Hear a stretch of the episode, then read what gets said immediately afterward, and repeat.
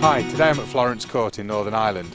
I'm going to take a walk down to the walled garden. It's early winter, so it'll be interesting to see what's available, but I'm sure there'll be some fantastic produce to use. Okay, so even on a day like this at this time of the year, I've managed to find some carrots, parsnips, leeks, we've got red cabbage, potatoes. That's going to do really well. We're going to make some really excellent dishes with that. Fresh, pulled out of the ground, brilliant.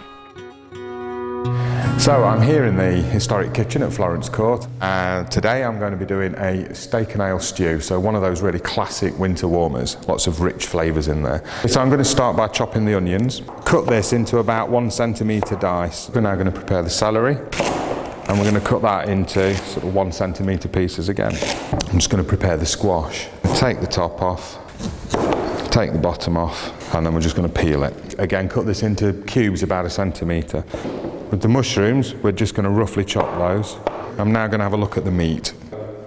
Nice sharp knife. I'm going to start with the chuck steak and we're just going to cut this into nice chunks. For the shin beef, we're just going to cut down the side of the bone. And what you'll find is there's quite a bit of sinew that's on the outside, so that will take a while to, to stew down, but that's, that's fine because that's where the flavour comes from.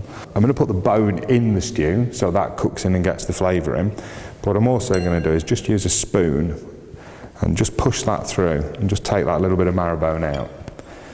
And that's going to melt down into that onion and, and give lots and lots of flavour. It's also really, really quite good for you.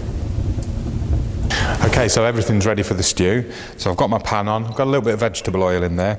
I'm going to put my onions and celery straight in. Got a little sprinkle of nutmeg. The onion and celery are now sautéed down really nicely. I've got my diced beef, which I'm going to add in. We want to give that a really good stir just to make sure that meat's all browned off and sealed on the outside. And now we're going to add the butternut squash and the mushroom. So the squash dissolves down into there as it stews away. We're just going to leave that now for a couple of minutes and then we're going to add in some ale. I've got a local ale, which we're just going to pour straight in. Be generous, none left for chef. And then I'm going to put a bit of water in just to bring it up so that there's enough to cover the, the vegetables and the meat. And then just finally, I've just got a stock cube. You could use a bouillon or a paste and just get that in and give that a quick mix. So now this needs to sit and slowly stew away. So we're going to make sure this is on a simmer. It's going to take two, three hours maybe. Once the meat's tender and the vegetables are all soft, we're then going to add in the last couple of ingredients and then get it ready for service. Oh, that's fantastic. So what we're going to do now is add in the chopped tomatoes. It takes what's quite a heavy stew and lightens it, just lifts it a little bit.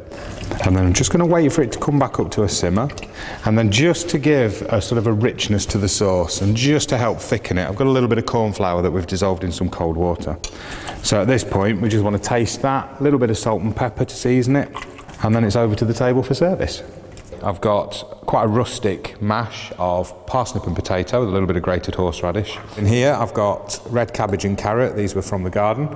Very fantastic flavour and really, really vibrant colour. They've just braised very lightly in a little bit of red wine and then just put that towards the side. Just let the sauce run down there. There we go. Just give it a little sprinkle of parsley. So there we have it. That's steak and ale stew. Really, really nice, warming winter dish. The butternut squash is in there. It's beautiful, absolutely beautiful. smells fantastic. Excellent.